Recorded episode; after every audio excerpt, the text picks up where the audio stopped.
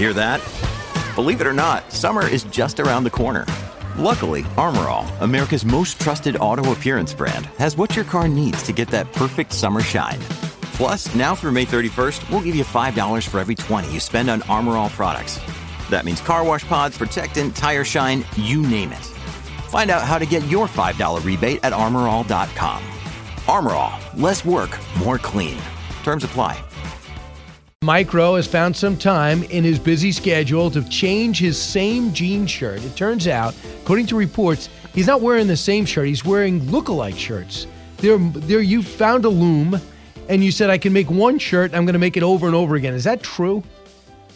Well, it, it goes deeper than that, Brian. The loom in question I built from uh, trees and natural resources on my property. Right. In my attic. And so every morning now, you know, I'm teaching myself to uh, to sew and loom, and yeah, that's where all my shirts come from. Uh, I dye it myself. You know, I grow the indigo here. It's You do. turnkey. Do you have a solar lathe? I did, but I upgraded that for. I, I don't even know if you're up to speed with, with what's going on now, but they've got a moon powered lathe. Oh, moon, right. Takes the, right. So it's no good during you know the dark period, but Right. when the moon is full, the reflection's powerful enough to drive the lathe as well as the loom. So we've got we're dialed in over here for yeah, sure. I've been using Moon Energy for a long time. I didn't know you were. So this has really caught me by surprise. well, you know what? I, uh, I I I I read somewhere that it really worked, and I believed it because I believe everything I read today. Right. You see, and so yeah, it's all coming together for me. Yeah, I couldn't believe how That's really confused. the sign of the times. Right. Uh, you know, I'm really confused because I've been listening to podcasts and I take all of them as scripture. So I believe that everything that I ever heard ever is true. So, You know, you, we talked about this last week, sort of, when you Right. were gracious enough to carve a few moments from your very busy schedule to sit on my podcast. And it struck me, I wish we'd have talked more about this weird sort of nexus between the need to be skeptical and the need to be able to trust somebody, something, somewhere. You know, it just really seems to be the thing that's creating so much of the confusion around us right now. We just can't seem to find that sweet spot. well, I know, by the way, the way we heard it, you were kind enough to interview me. We finally worked out a way that I could actually go on your podcast, use audio and video. You know, you have that awkward moment where I just stare straight ahead and you stare at me and I keep saying, Can you hear me? And you can't. And I was, it was I'm trouble. actually, as soon as I get off, I'm going to post the video of that awkward moment, which was really four minutes long because people keep writing in saying, you know what, your podcast was good. But that goat rodeo that precedes it, where you and Kilme Ah! look at technology like a cow looking at a new gate, that's the stuff we want to see. So, Well, the other thing was so I so I go, I do I tape the uh, the Saturday show that you can't get enough of. I so I have a chance to do that show, and then I do your podcast, and I go great. And all of a sudden, I I, I left my phone in my office. I just go meet with everyone I'm supposed to meet with. I come back, it's an emergency. Log off. I have to log. Evidently, if I don't log off, there is no podcast. I had the control of your career. I always sought. I mean, I You control. Yeah, I did. so I had to go find a way to log off. Yeah, well, I mean, just so your listeners understand, when you do a podcast on my platform, we say goodbye, but you don't really go anywhere. You just have to wait five seconds for everything to upload. Then you close your computer and go on with your life. You said goodbye, slammed the computer shut, and ran out of your office so fast you left a hole in the wall shaped like you running, which caused my technical team all kinds of trouble. But look, it all it's all good. It's up. Everybody loves you. They're buying your book. You know, it was time well spent. I agree. So good news. Uh, one of the first things we talked about is you were in a uh, went to a diner, and and it, the whole thing is it's a bigger picture now. But tell us about your mass story. Oh yeah, it was just a very very small moment uh, in an otherwise inconsequential meal. But I went to meet a buddy at a diner uh, that morning, and um, you know I walked in quickly, and he was sitting in a booth about ten feet from the door. So I just walked straight to him, and there was some screaming behind me, and the hostess had run back to her stand, saying, "Sir, sir, sir, I need." I I need to see your vaccination card." And I said, "Okay, you know, you know, don't want to make any trouble, but I'm already in, and for crying out loud, of course, I'm vaccinated. Everybody, I, I live north of San Francisco. Everybody's vaccinated." So I showed her my card, and she said, "Okay." And I said, thanks. And I turned to walk to the booth. And she said, and could I just ask you to put on a mask while you walk over there to the booth? and know, I've, I've never done this before. I'm not calling for civil disobedience. I'm not trying to be a jagged little pill. But it, it just struck me. The absurdity of the moment struck me. And I said, you know, I can't do that. And there was this weird, awkward pause as she looked at me behind her mask, and I looked at her. And my buddy is now maybe six feet from me, maskless. Everybody in the place is maskless because they're all sitting down and eating. And I think something happened in the universe, Brian, at, at least for her. And I don't want to put words into her her mind, but I could see something in her eyes. And she said, she said, I understand. it's and so I smiled. I think she smiled from behind her mask, and I just walked and I sat down in flagrant violation of California state law. Thank you. Uh, that is it's as crazy as Mike Rowe get, but that's now where the country is. As you know, New Jersey started it, Connecticut, uh, Illinois, and now today, yeah. uh, starting tomorrow, it's going to be announced today. The governor of New York State says no more. If you're vaccinated, no more indoor masks. Obviously, no outdoor masks. You guys in California had outdoor masks or no restaurants at all. Now they're realizing it and they can't even control the narrative anymore. Mike, what happened? Why are these blue states waking up? Well, I think Hans Christian Andersen answered the question perfectly many years ago when he wrote a great fable called The Emperor's New Clothes. When the emperor was convinced that his tailors had made him beautiful garments when in fact they hadn't made him anything at all. He was naked, sitting on his chair, naked, being paraded down the street as throngs of thousands of people in the town came out and everybody applauded and everybody oohed and awed because nobody wanted to admit that the emperor was naked. So they all pretended he had these beautiful clothes on until a kid standing in the front row is looking around and he sees the naked emperor and he's like, "Hey man, that that dude's naked." And once he said it, other kids said it, and then some adults said it, and then people began to nod, and then very quickly it became clear that the emperor's new clothes didn't exist. And so in some way, I think that's what we've been living through for the last couple of years. We've been asked to believe that which is unbelievable. We've been asked to lend credibility to that which is incredulous. We know it makes no sense to stand cheek to jowl in an airport, uh, you know, or sit cheek to jowl on a plane and then stand six feet apart in an airport. We know it makes no sense to walk through a diner with the mask only to take it off when you're seated. you know, we know it makes no sense to cover a kid's face who's two years old or five years old or 15 years old so they can go to school. We know it. We know it. And yet, for two years, very few people said anything. Well, now the kids spoke up and people are nodding their heads and we're coming out of our, uh, our stupor. If you're struggling to lose weight, you've probably heard about weight loss medications like Wegovy or Zepbound, and you might be wondering if they're right for you. Meet PlushCare, a leading telehealth provider with doctors who are there for you day and night to partner with you in your weight loss journey. If you qualify, they can safely prescribe you medication from the comfort of your own home.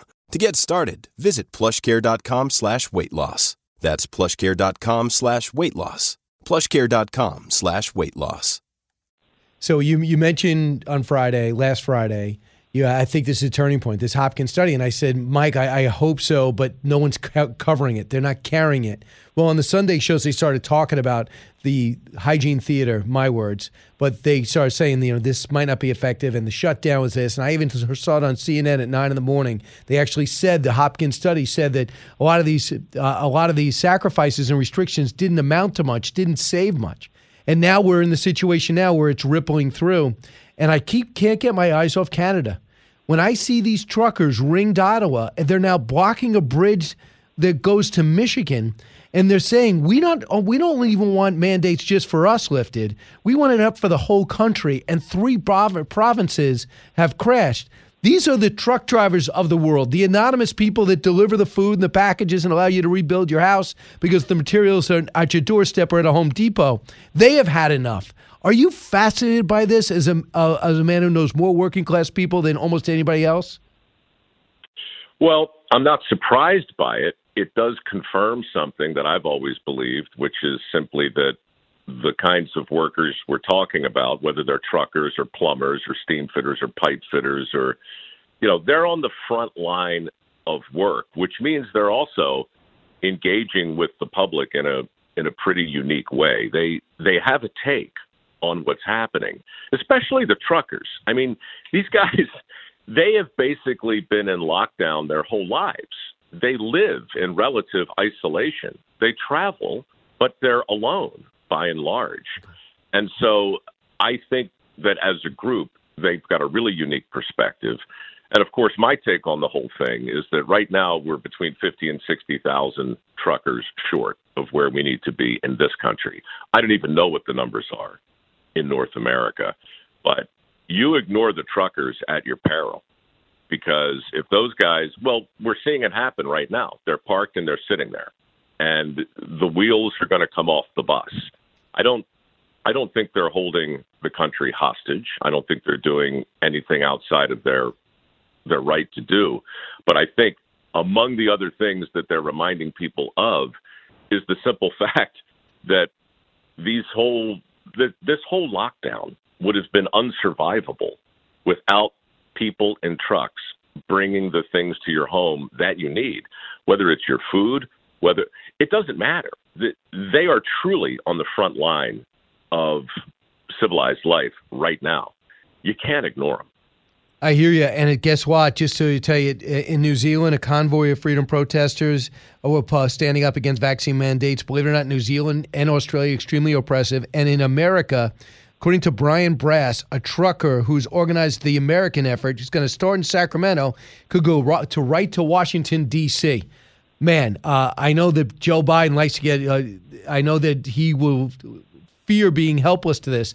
But if they want to ring Washington, D.C., we know they could shut that down. It's basically shut down anyway with all the traffic. So that is. Um, uh, that is a pro- problem they can avoid by releasing all the restrictions. Lastly, uh, you know, Go ahead. Well, I was just going to say we've said before that this thing ends when it goes splat. I don't know what splat means exactly, but it's going to be a critical mass. It's it's it's maybe it's a trucking convoy, maybe it's some kind of civil disobedience, maybe it's you know look, the Democrats in Virginia chose a hill to die on regarding the mask mandates, and from what I can tell this morning, they died on it. Their own party has turned on them. It's changing. It's changing in Virginia. Don't know when or how it's going to happen in New York or when or how it's going to happen in D.C., but it's going to happen. There's just no playbook for it. But we're coming out of this thing and we're doing it in fits and starts. And ultimately, that's good news. Couple of things. You've been on the air for 30 years. Joe Rogan's been doing between stand up and his podcast. He's been saying he's been doing it for 10 years. Uh, I imagine if you've been on television, on stage, for this amount of time. There's some things you said in the 90s that don't hold up in 2020. I never thought I had to say that, but now they're trying to cancel him. They're trying to cancel The Rock, Jimmy Fallon, Jimmy Kimmel, Howard Stern on things that they say that were a whole lot of maybe not acceptable then, was just on the edge. Now they would never say it individually, I imagined. Here's Joe Rogan on this new revelation, Cut 19. Yeah. You know, in a lot of ways, like all this is a relief because it's like just because that that video had always been out there. Right. It's like this is a political hit job.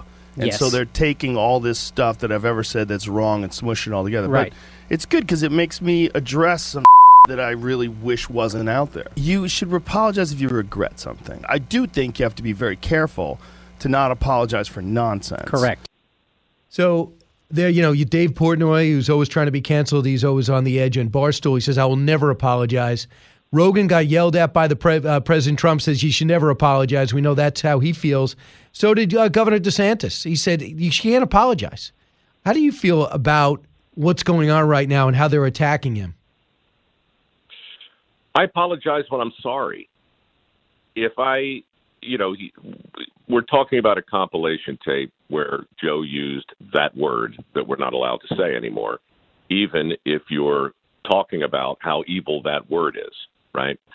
I listened to something over the weekend. Uh, your listeners would probably love. Um, Sam Harris has a podcast called Making Sense, and he just talks about the the the childlike way that we've become enthralled to the language and the mystical and the magical powers that we've assigned to certain words. Right. And we're grown-ups trying to have a grown-up conversation about the changing lexicon and the various rhetorical devices we use.